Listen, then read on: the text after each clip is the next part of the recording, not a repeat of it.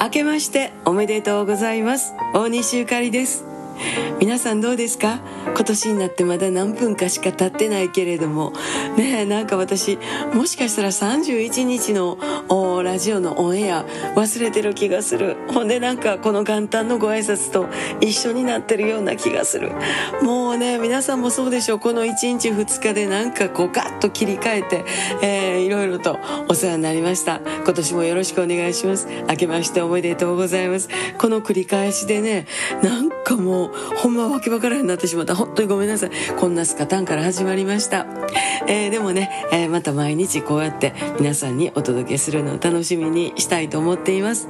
ホームページの写真もリニューアルしました。いろいろ報告事もございます、えー、ぜひぜひご覧になって本年もどうぞどうぞごひいきによろしくお願いします。